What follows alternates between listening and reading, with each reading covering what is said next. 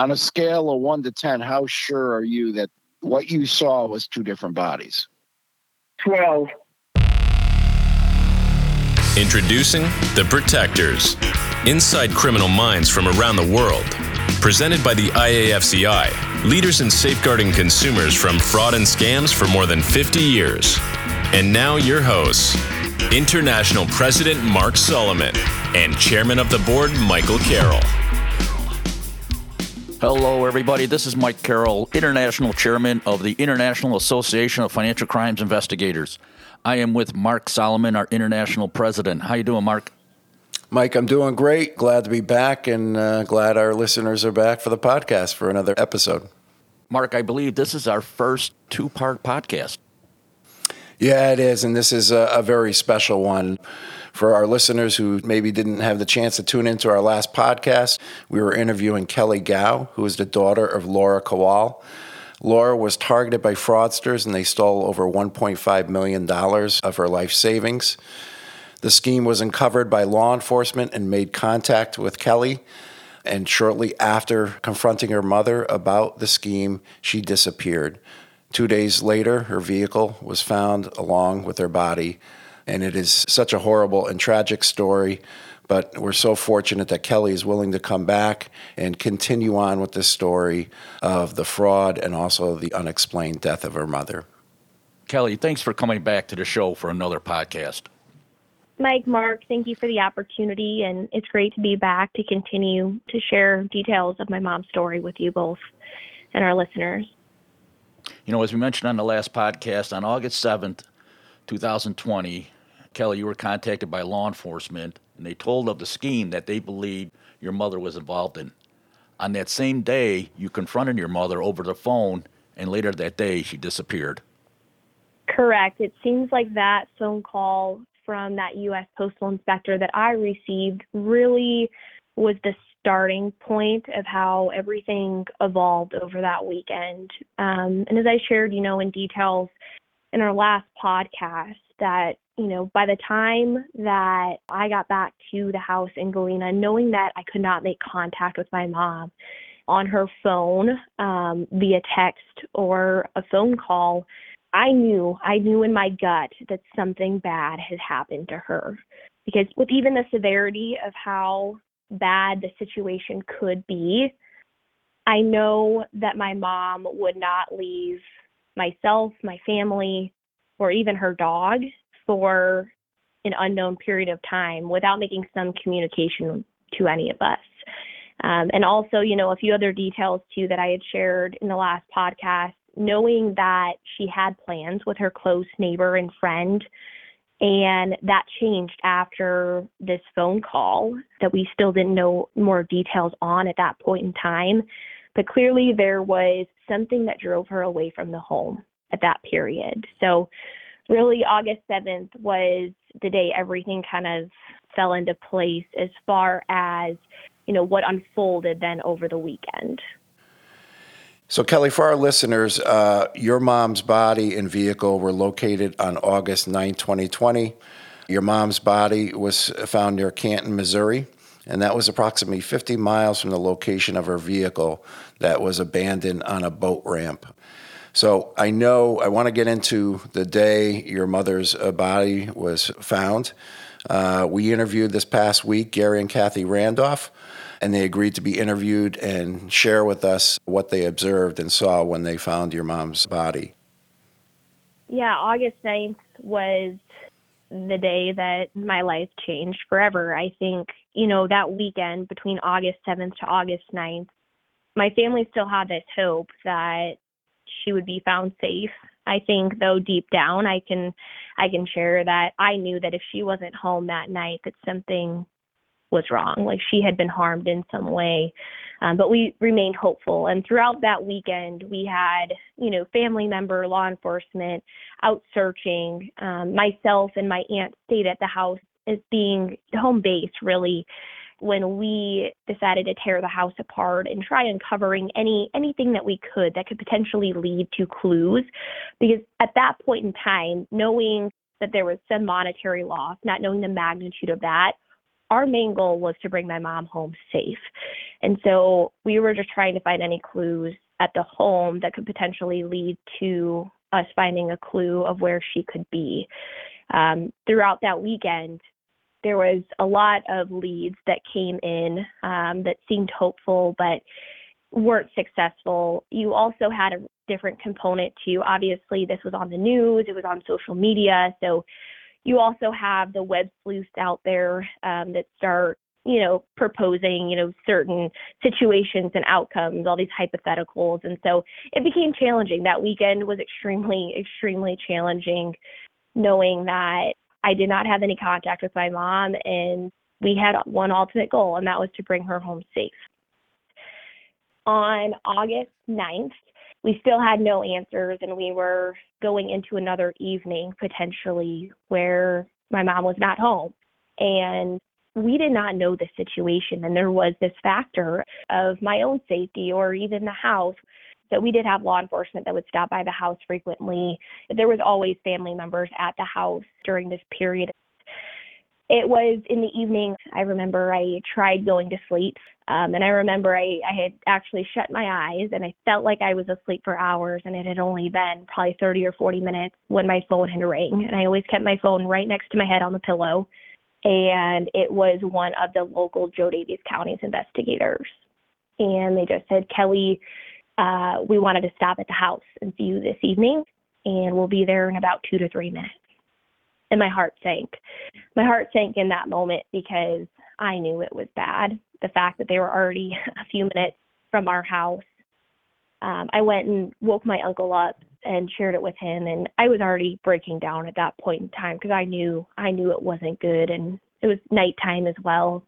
So the investigators came in the house, and we sat down at the dining room table, and we had called my aunt and a few other family members to be on the phone. Um, and actually, I believe we waited for a few family members to show up before we went into the details that they were about to share. Mm-hmm.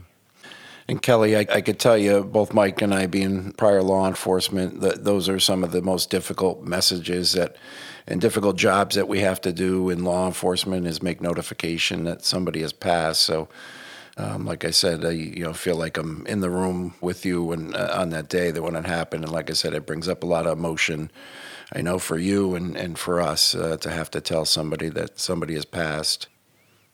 Yeah, it it was something where I could tell immediately when I opened the door and saw uh, the police officers, investigators there that I could see it on their face too that it was a horrendous situation. Um, but I was not prepared. I wasn't prepared for any of that. But I also just wasn't prepared for what they were about to share with us and the details that they were about to share with us. Hmm. Yeah, Kelly, I know it's hard, but is it possible that you could just share what what the officers told you?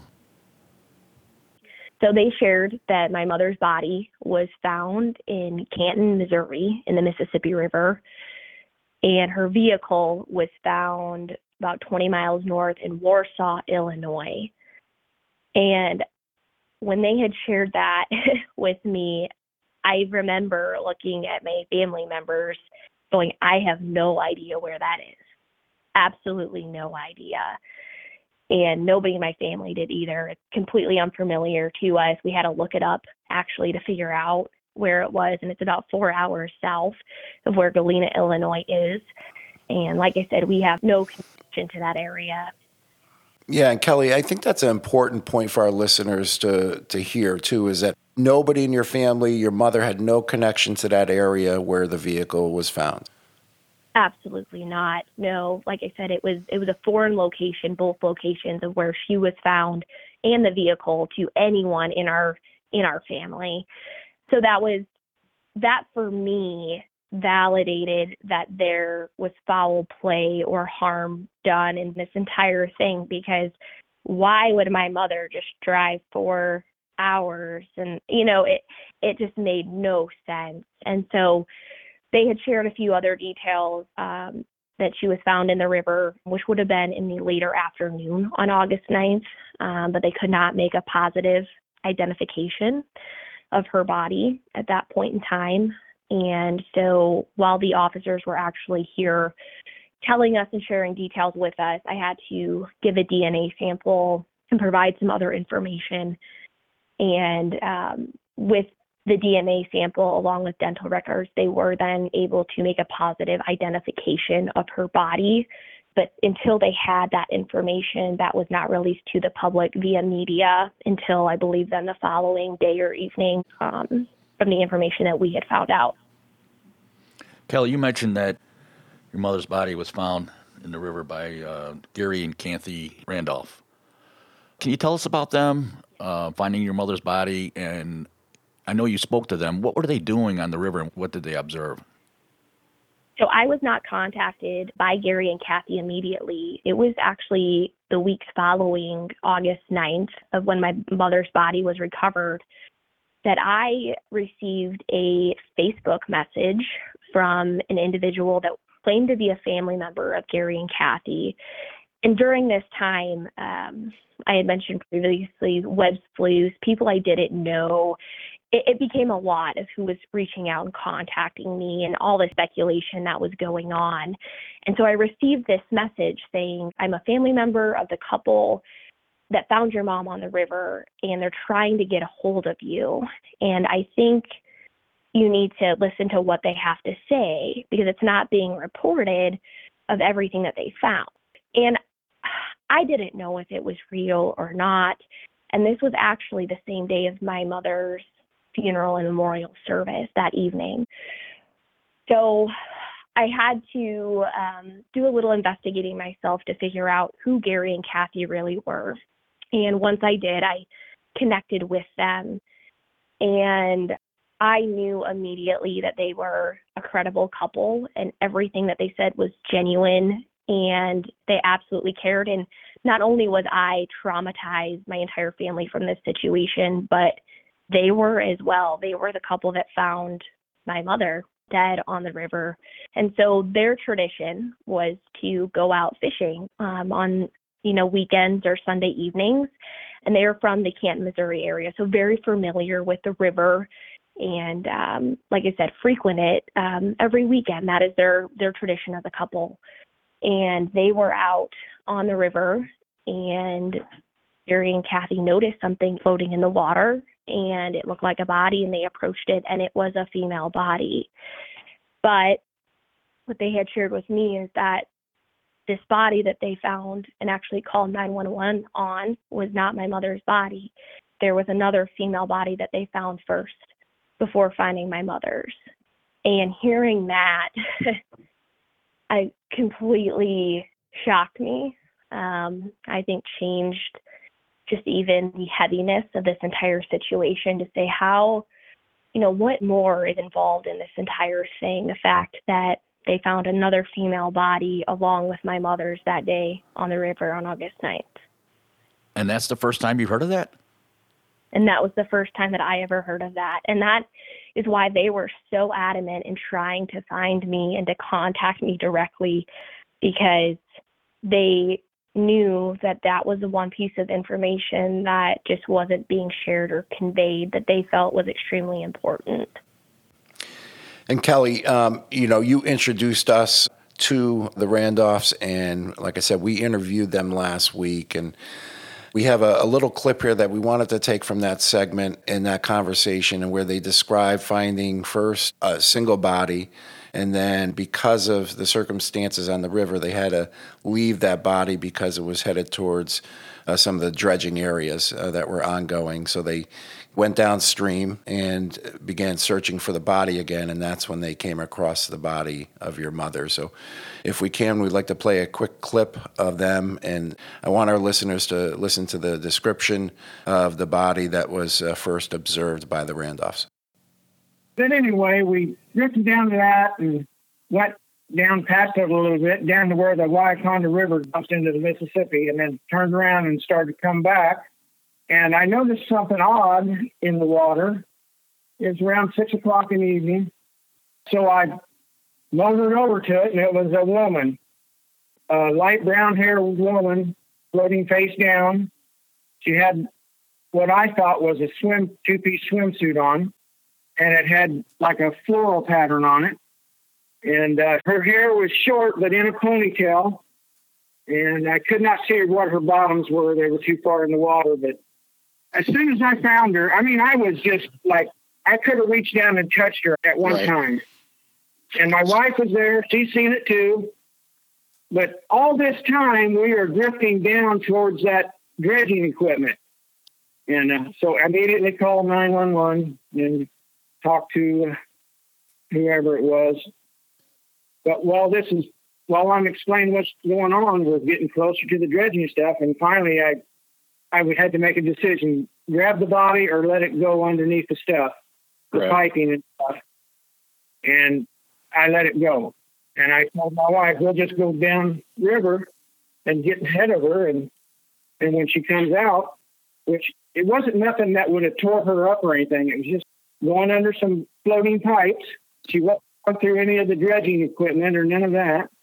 And we motored down and waited was started to come back up towards that stuff and found the other body, Mrs. Kowal. And when I first seen her, I thought it was a male. The body was Larger bigger. body. It looked like there was a bottom. Yeah, made it strong. and she had like it looked like black shorts on, uh, and I did not see a top on her, and I just assumed it was a man because her hair was pretty short, and face down, and uh, you know I just thought, well, it's a man and a woman, and something happened to them. Kelly, I know that is probably difficult to hear on how they uh, saw a first body and then came across your mother's, but the description that they gave of the first body is that anywhere consistent with how your mother looks? The first body, no. But the second body, yes. And for our listeners, um, the Randos were able to actually stay with the body until uh, recovery efforts were made. So, and that's uh, they eventually identified your your mom as that second person. So, Hey, Kelly, I got to ask you did law enforcement ever recover a second body from the river after finding your mother's? No, they never did. And at the time that my mother's body was recovered, I was completely unaware that there even was a second body that the Randolphs found until Randolph a few weeks later had contacted me. And in the reports and what they had shared then after that fact was that they did try to look for a second body, but never found a second body. and then Kelly, um, with the interview and the Randolphs, also uh, we spoke to them. They called nine one one. They stayed on the phone throughout the entire incident where they found the first body and then found the second body. So their story's always been consistent throughout um, that there were two bodies in the water. Correct. The very first body that they found, which was not my mother's, but another woman, which Gary had shared during his interview, very specific um, of her appearance, of what they could tell. That was the body that they called 911 on. And it was because of this dredging project in that area that their own safety came into question too. So they made the decision. And I, I can't even fathom and imagine what they were trying to process too in that time of what they should do and what you do in that situation. But for their safety too, they went around that piping and dredging area, assuming that body would come up. When they got around that area, that's when they found the second body, which was my mother's. And, you know, if they never went around that piping or dredging area, there's the huge probability that they never would have even found my mom. Right. Kelly, I got to ask, you know, your opinion. Do you believe that if there was a second body, does this indicate that your mother did not commit suicide? I believe my mother did not commit suicide, and I am no forensic expert or, you know, any background in, in investigative work, but it makes sense to me that if you have two bodies in a very close proximity that are in the same state in the water, that there has to be some link and tie to both of their deaths. And also, Kelly, you know, we talked previously about your mother's dog and how much your mom loved her dog. So to go with that, I mean, does that bother you about the theory that your mother committed suicide by drowning in the river?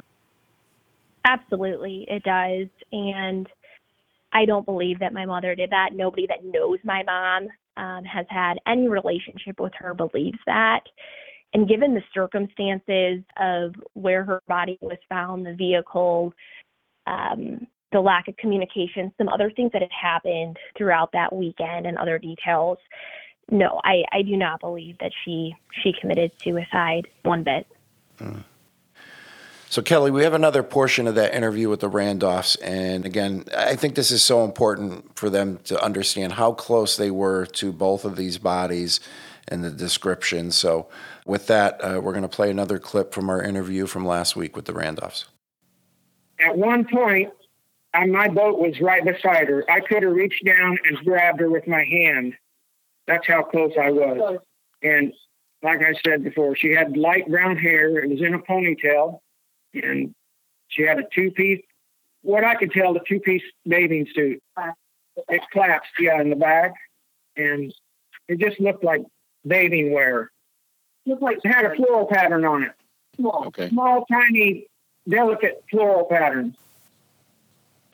So I could tell you, Kelly, when Mike and I heard this segment, you know, the descriptives, the details, how close they were to, to both of the bodies, you know, and, and eventually recovered the second body, which was your mom's. I think it's so important to understand that this wasn't at a distance, this wasn't far away, and the descriptions of the first body and your mother are completely different. Uh, have you heard any explanation from law enforcement as to the possibility of two bodies?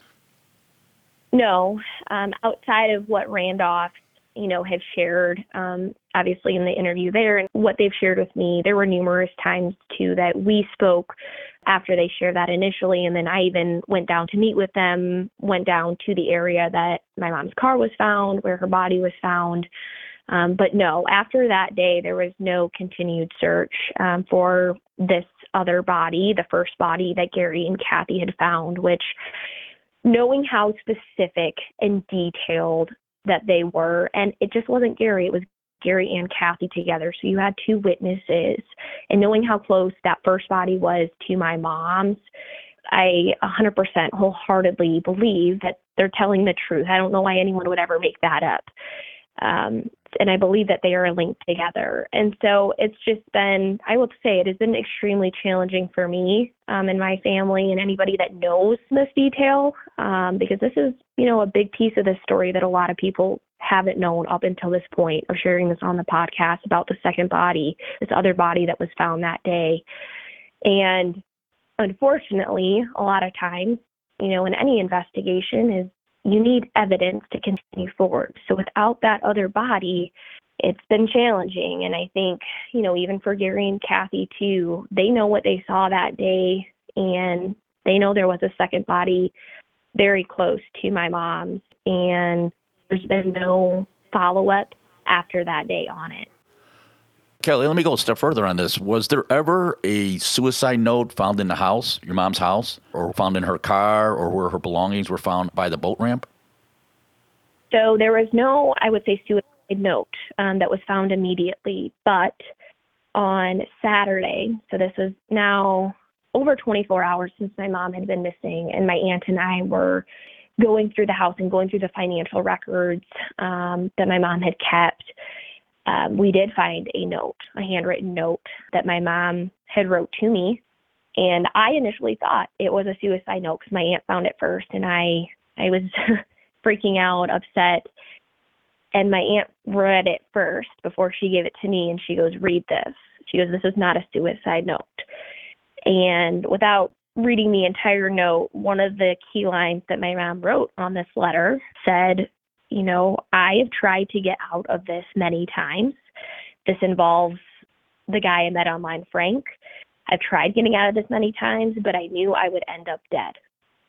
And she proceeded then to leave me emails and passwords of accounts to get into, which would share some of the financial information of everything.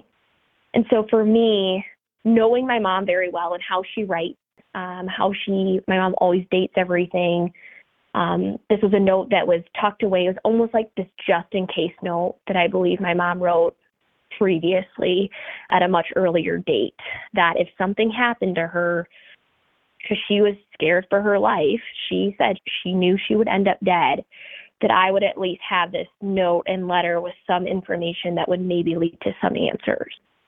because I firmly believe that if my mom were to commit suicide, there would have been a note on the counter. There would it, it just doesn't make sense for for that to be the outcome of this.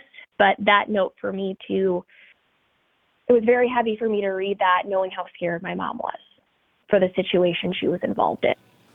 Was there a date on that note that she left? Just curious. There was no date on that note. And it was not written in a fashion too that was very quick, like she wrote it that day and hid it somewhere. It definitely was written more methodically at an earlier date, knowing her handwriting so well.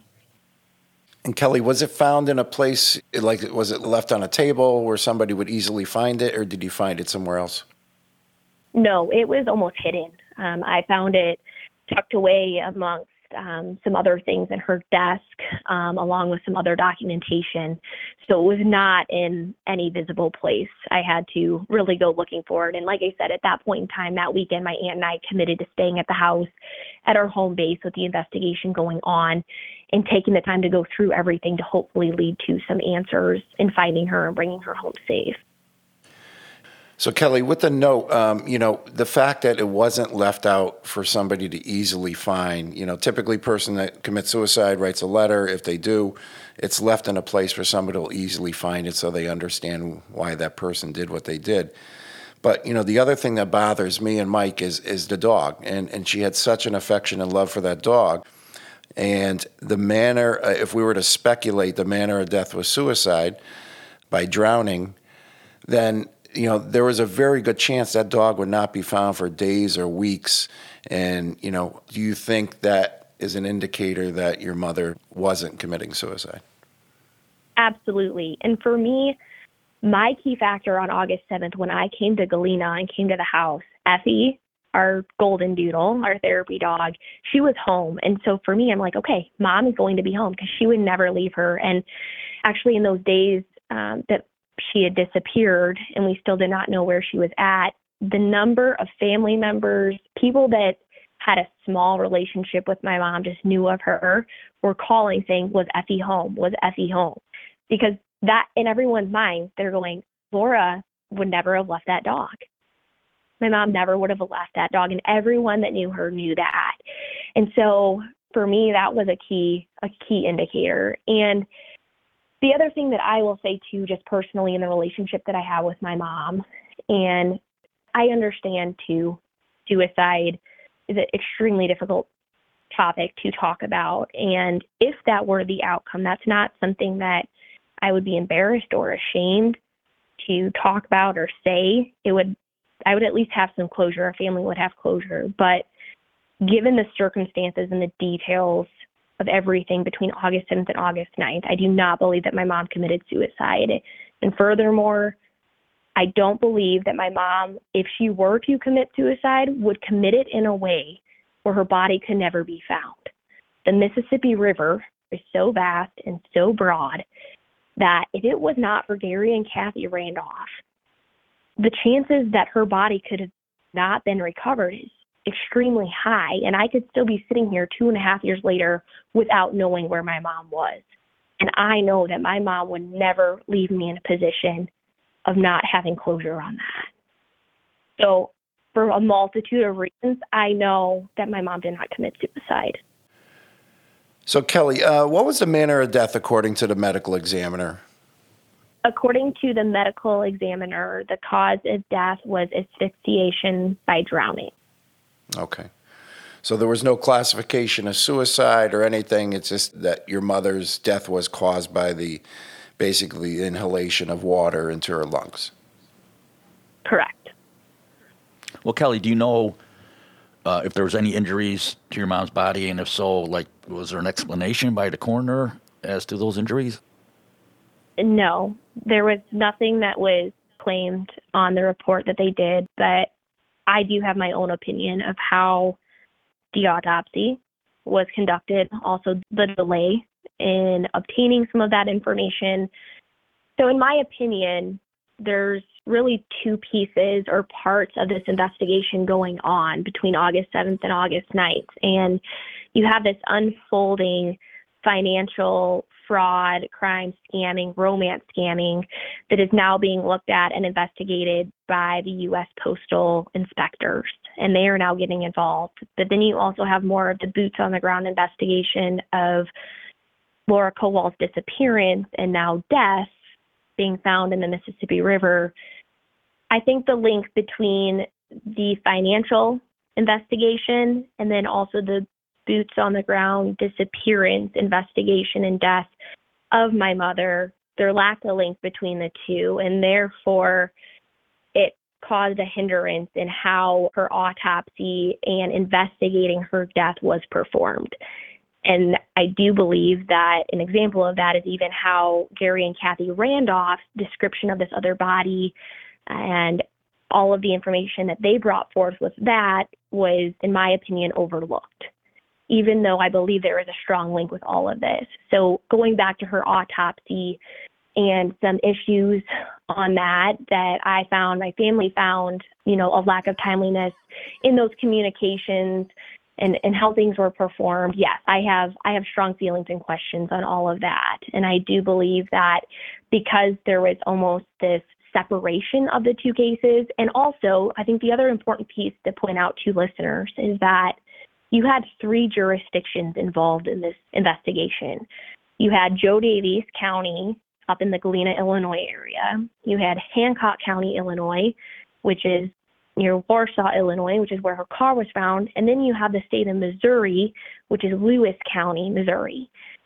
So you now have three different jurisdictions in this investigation all working independently but trying to communicate together, but they all have limitations of where they can work and who's investigating what. So it's messy. There's no doubt that this is messy, but I never felt like there was a cohesive approach from, like I said, the entire scope of this, from the financial side of everything, and then also the disappearance and death and how those two could be so heavily linked together. Kelly, I, I hear what you're saying. I know, like you said, different jurisdictions, sometimes it's tough, not only different counties, but state, local, and federal investigation that's going on. I'm sure there's a lot that law enforcement is doing on this case that you're probably not aware of. They weren't able to tell you or have not told you since it's an ongoing investigation. But I, I did want to ask you, if I could go back, was your mom's personal cell phone, was that ever recovered? Her personal cell phone was recovered, yes and they found that in the vehicle near the river. So, Kelly, I know law enforcement uh, took a look at your mom's cell phone and cell phone records, and I want to bring our listeners back to that day when she disappeared. A neighbor heard her talking uh, loudly on the phone outside the house uh, in the driveway.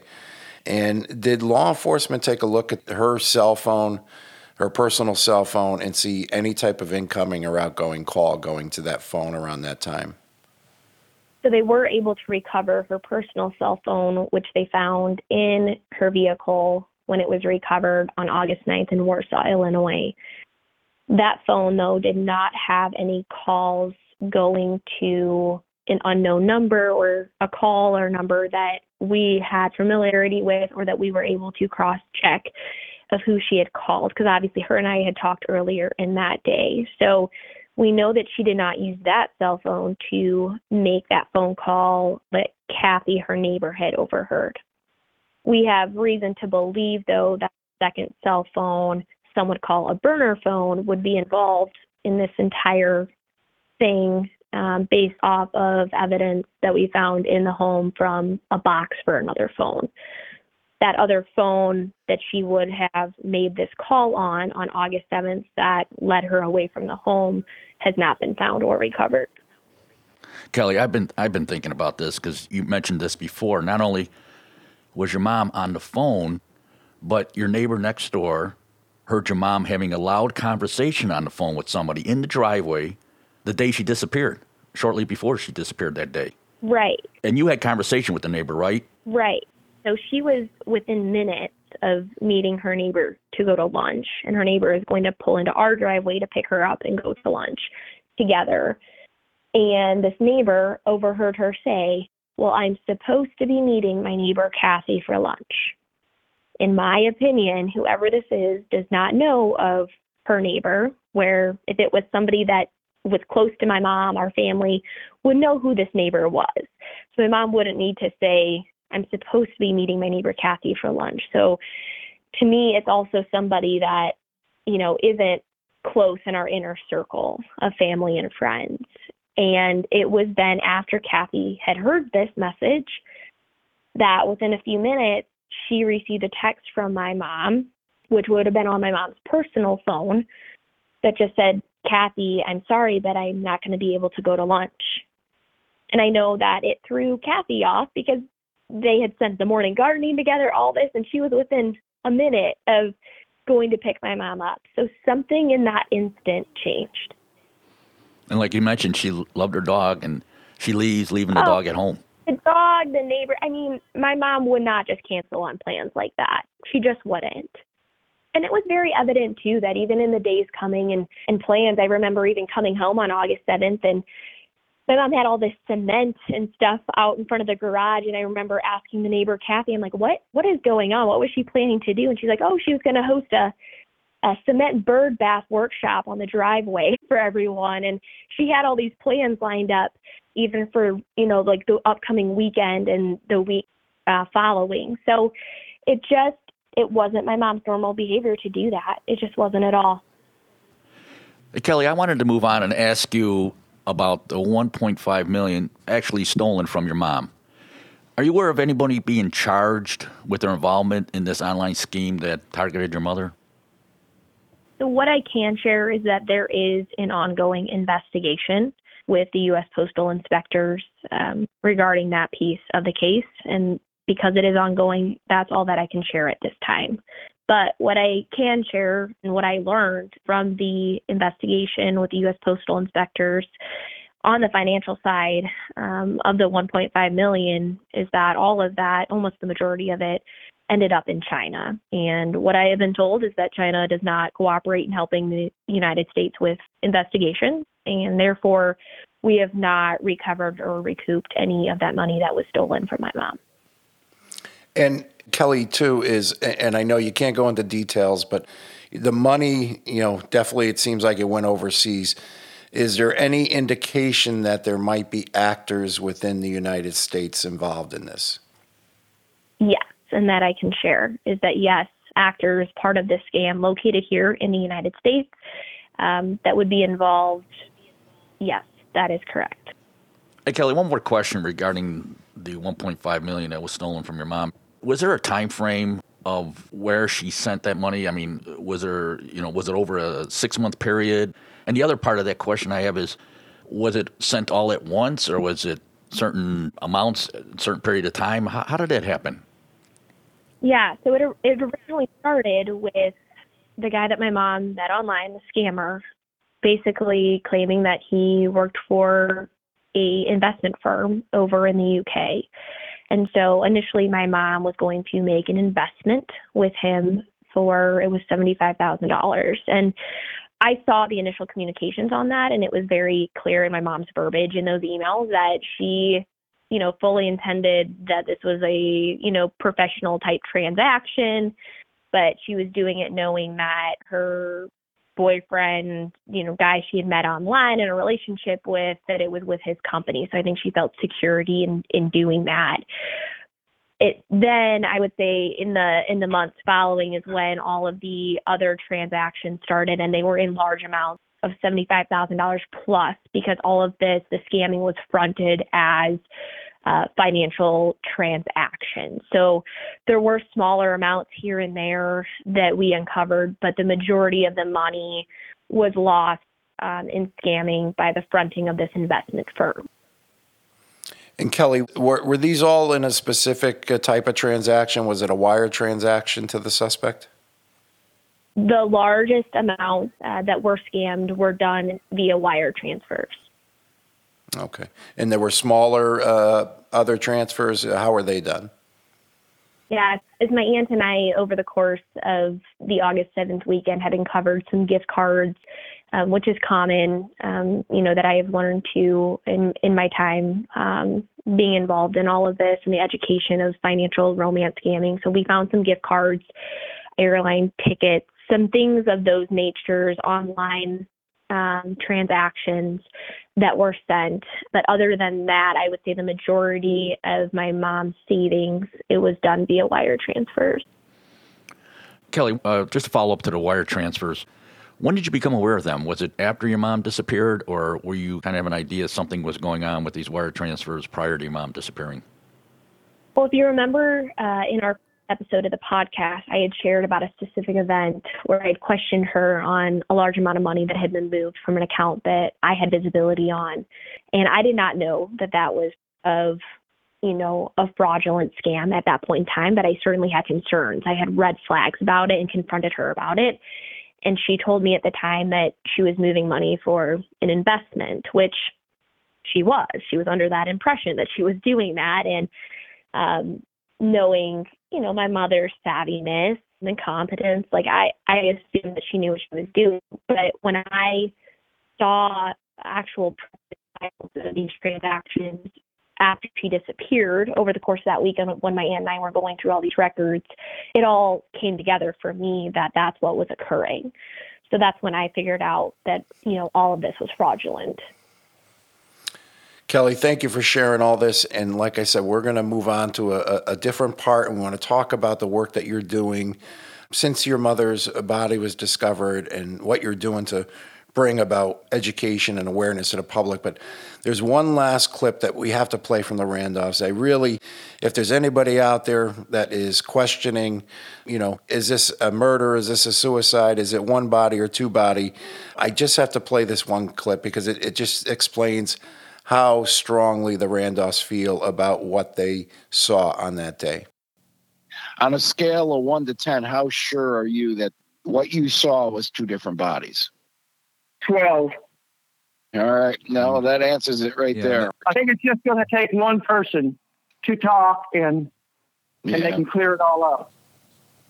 And again, this is something for our listeners. Like I said, we don't have the, all the answers here. Um, the law enforcement is conducting ongoing investigations, and obviously they need proof and evidence to say that this is a crime. So if there are people out there listening to this podcast that know about this crime, have any information about it, we ask you to call the Jo Daviess Police Department and provide that information to them. So, Kelly, can you explain to our, our audience why you were sharing this story with us uh, several years later? Yeah, absolutely. And I think it's important to note too that it's taken me this long to get to a place to openly share and talk about these intimate details of it because I went through a lot of recovery and a lot of work that I had to do through trauma therapy um, to even get to this place. But I feel like I am ready, and my hope is that I can share the facts that I know and what I've learned to help drive awareness towards this issue and provide support to victims and families of victims, and really educate on what I think people can do to prevent falling victim to this crime. Well, Kelly, then can I ask you, from what you learned, what, what are some of the warning signs you observed and would like to share with our audience?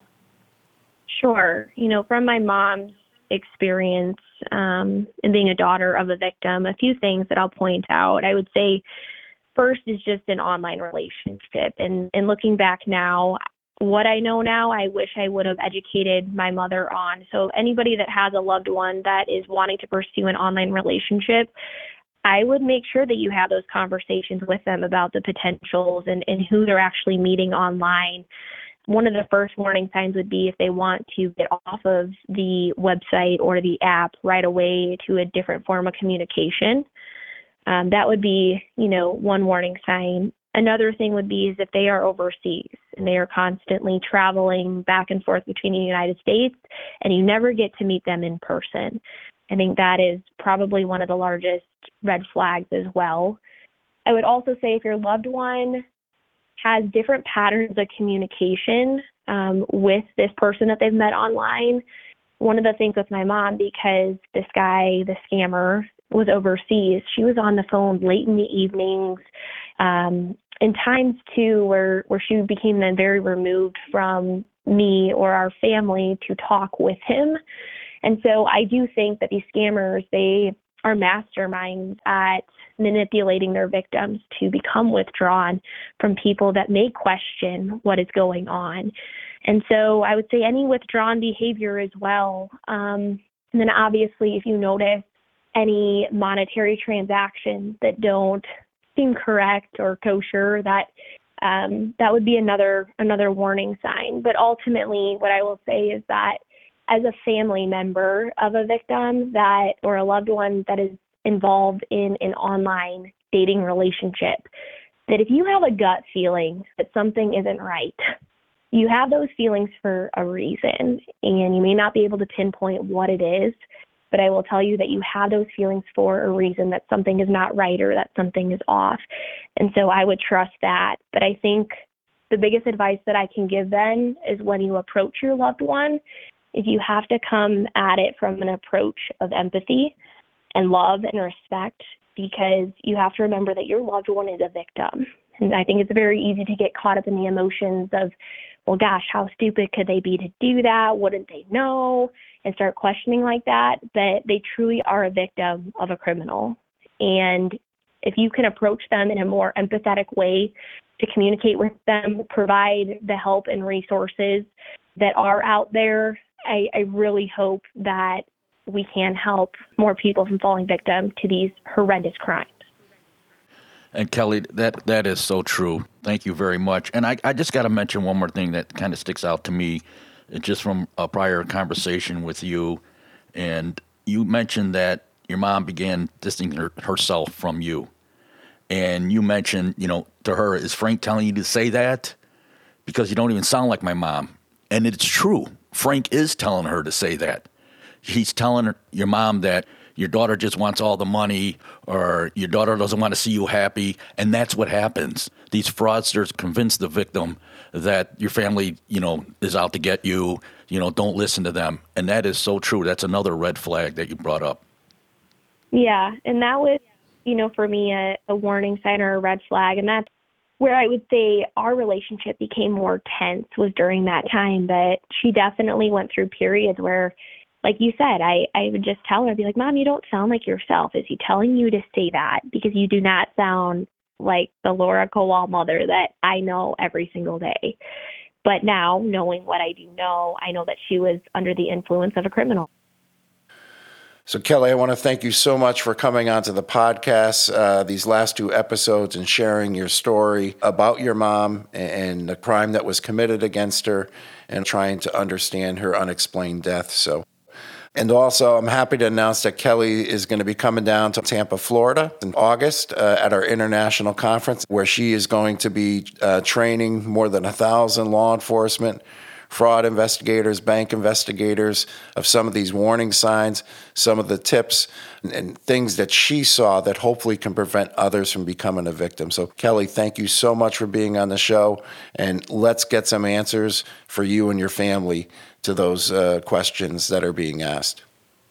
Thank you both for the opportunity. Kelly, I just wanted to say you are a very brave person to come forward and ask these questions, and also to try and educate the public and how important it is to have conversations with family and friends about these types of online scams. So, thank you. Mike and Mark, thank you both for the opportunity. Wow, Mike, that was uh, an incredible uh, story that Kelly shared with us about her mom. Just two incredible people, uh, her mom and Kelly. And like I said, very tragic that she was targeted by fraudsters. And then there's so many questions about her death uh, that are just, we can't explain at this point. So, but I don't know, Mike, uh, any final thoughts on, on this uh, episode? You know, Mark, I'm, I'm thinking back when we first started the podcast. We met with Modified Media, and what was our goal for doing these podcasts? And one of them was training and education for our members of the IFCI. But the other one is to provide something to the public. And this is a perfect example. Uh, listening to Kelly to tell this story about her mom and what happened and how she's going forward to help other people. That is the purpose of this podcast. This is why we do it and and having her on and the bravery is awesome. And uh, I'm so glad to be part of this podcast, be part of the IFCI, and uh, what a great story. And I, I, hope the best for her. We know she's pregnant and married, and I, we wish her the best of luck in the future with her family. And I'm looking forward to talking to her again. I'm looking forward to seeing her down in Tampa. Yeah, yep. It's going to be great. I agree. And, and like I said, uh, I think uh, what she's doing now, it's just the beginning of something even better. Uh, like I said, I know her story will touch millions of people uh, if they hear it. And like I said, she is she's a warrior. And uh, again, we're very uh, blessed to have uh, been introduced to her and spend the last two episodes with her. So, hey, Mike, I want to mention too, our podcast is really going well. People are tuning in because this is a great place to come to learn about fraud, scams, and cyber crimes. And most importantly, pick up some of those red flags so you don't become a victim of these crimes. Like I said, things are taking off. We want to thank our audience for tuning in. We want to thank the IFCI for giving us the opportunity to share this information with the public. And again, we hope you keep telling your friends and families about this podcast because it's information everybody needs to know to protect themselves. Yeah, and if you are a financial crime investigator, law enforcement, we love to have you on board with the IFCI. You could go to ifci.org, join our organization. We provide the best training and education, which includes the podcast. So thank you very much to all our listeners. We love you. Thank you for listening. Hey, Mike, and where can our listeners go to subscribe to this podcast? Well, I use Spotify. That's where I go. I use Apple, I got Google, I got Spotify, but we're on all the major podcast platforms. So please subscribe. You'll get alerted every time there's a new podcast episode out. And uh, we love to get support from our listeners by you subscribing. So thanks again. And I'm going to sign off. It's Mark Solomon from Connecticut. This is Mike Carroll from Chicago. We'll see you again. Thanks for listening to today's podcast. Remember, as you join the fight to protect our citizens, you're not alone. With more than 6,500 members from around the world, the men and women of the IAFCI are standing together with you. To learn more or to join the IAFCI, please visit our website at www.iafci.org. The Protectors podcast is produced by Modified Media and is available for free wherever you listen to podcasts. The hosts and guests' opinions are their own and do not reflect those of management, employers, or sponsors. Listeners are encouraged to contact law enforcement if they suspect being a victim of a crime.